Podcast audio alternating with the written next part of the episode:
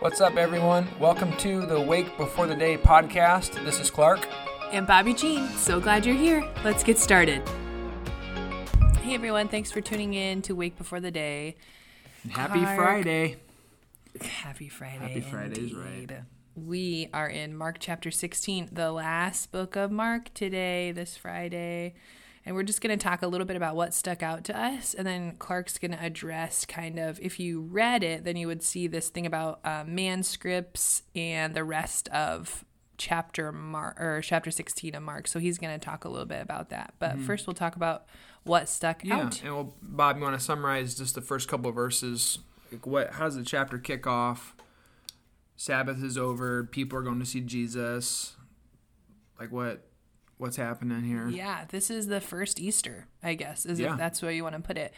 And exactly what Clark just said is happening. Um, two Marys go to bring spices and kind of to mourn, to anoint Jesus' body. And then this is verse 2. Very early on the next day of the week, just after sunrise, which is so funny to me, sunrise, they were on their way to the tomb and they asked each other, Who will roll the stone away from the entrance? Thinking, Oh, that's probably a really, you know, big stone. Like, what, how are we going to Oh, yeah. actually do this? It's thousands of pounds. It's huge. And so little do they know when they get there, um, there's an angel and the stone is rolled away. And so we have this very first instance, evidence, um, experience of the risen Lord of Yeah. Jesus. And so, I, I, what's interesting and what stuck out to us is the words of the angel. And I like how they said that he looked like a young man. Uh, when you look at verse 6, 7, and 8, he says, Don't be alarmed. You're looking for mm-hmm. Jesus the Nazarene, who was crucified, but he's risen. He's not here. See the place where they laid him? But go, tell his disciples and Peter. He's going ahead of you into Galilee. There you will see him, just as he told you. So, mm-hmm. trembling and bewildered, the women went out, fled from the tomb. They said nothing to anyone because they were afraid. Mm. So, I guess what, what kind of stuck out to us is that verse where he says, Go tell the disciples, dot, dot, dot, mm-hmm. and Peter. Like, what's up with Pete? Why is he getting special recognition hmm. in this? In this statement from the angel, I mean, having an angel say your name and talk about you is a big deal. So clearly, this messenger had an important message to give. And so, mm-hmm. I guess what comes to your mind, Bob, when you think about Peter? So we know uh, we we talked about this a little bit on Wednesday's podcast too, but we know just who Peter was in the group of disciples. He was kind of the leader, a spokesperson. If you watch The Chosen, Yes. they I feel like they depict the story of Peter in a really um, Yes. lovable and just distinct way, and so he's kind of kind of shooting his thoughts, sharing his ideas, opening his mouth. kind of a go-getter, Yeah. pretty ambitious. So anyway, and so that's kind of who Peter has been, and now um, you see that there's this specific distinction for Peter that that I mean Jesus sent a messenger to say um, that there's this hope for restoration for Peter, Yeah. um, and so that's kind of what we talked about a little bit on Wednesday too. So that was in chapter 14.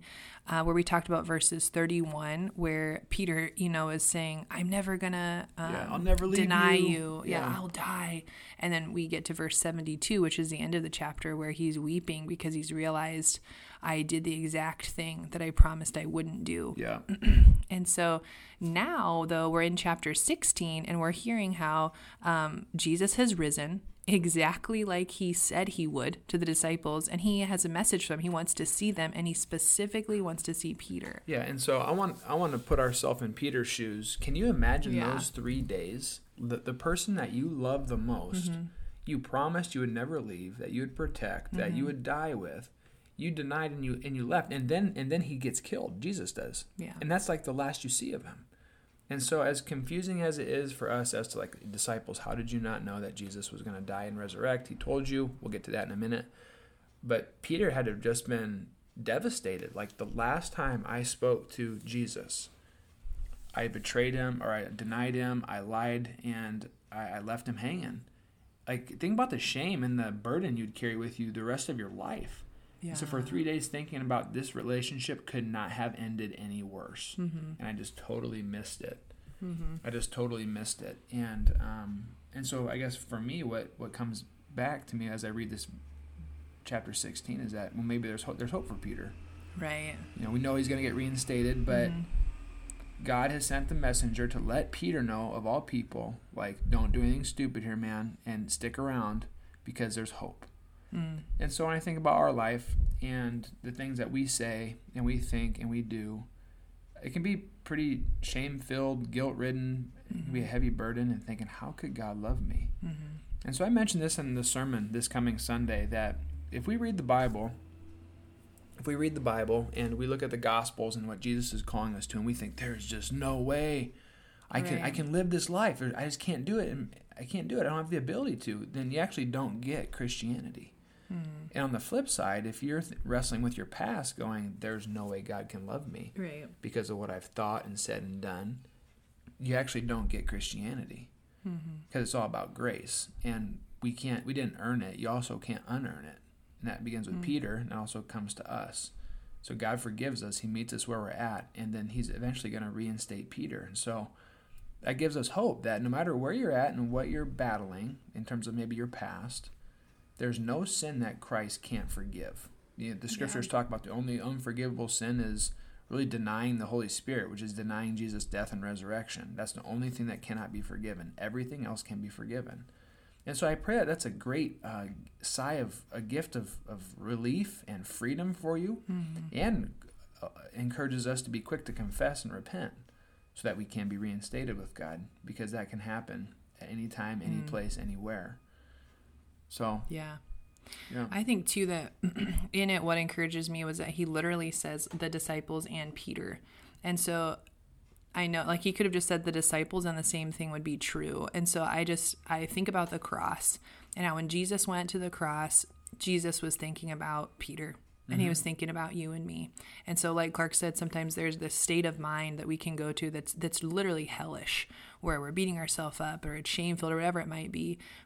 and when this verse popped up today, um, like Clark said, just tons of hope uh, for what the cross means uh, in my life and for the things that I've done, and also for the future that I have um, through the resurrection. And so, this was the first Easter. Mm-hmm. Um, the women get to participate in seeing it, and then the angel tells them this specific message um, for the disciples and for Peter that he's going to go ahead of them into Galilee. And yeah. so that's that's super fun. Yeah, and so you, you hold that, you know, the word was for the church and Clark. The word was for the church and Bobbie. The mm-hmm. word is for mm-hmm. the church and Christina or Allison or Jose. Like God, God's including you. He's got you in his heart and his mind. Mm-hmm. So, just to wrap things up today, if you're reading Mark 16, you'll notice after verse 8, there's a little italics. Uh, it says the earliest manuscripts and some other ancient witnesses do not have Mark 16 verses 9 through 20.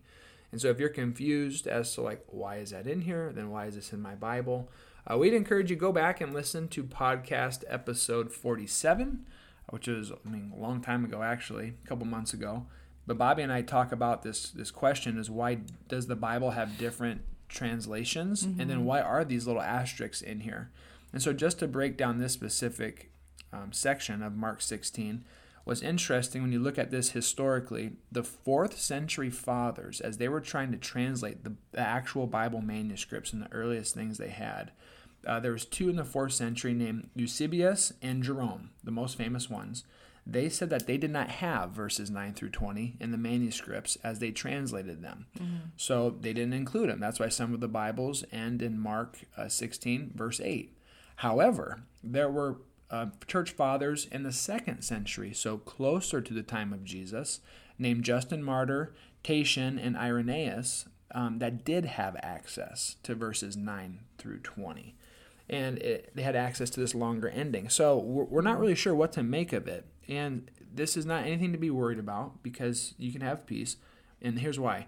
In the verses 9 through 20, there's no new information added it doesn't add anything doctrinally or theologically. It's like, by the way, Jesus had a girlfriend, or by the, yeah, saved by grace through faith, but you also have to do X, Y, and Z. Mm, like, there's yeah. nothing like that in that passage that should cause alarm.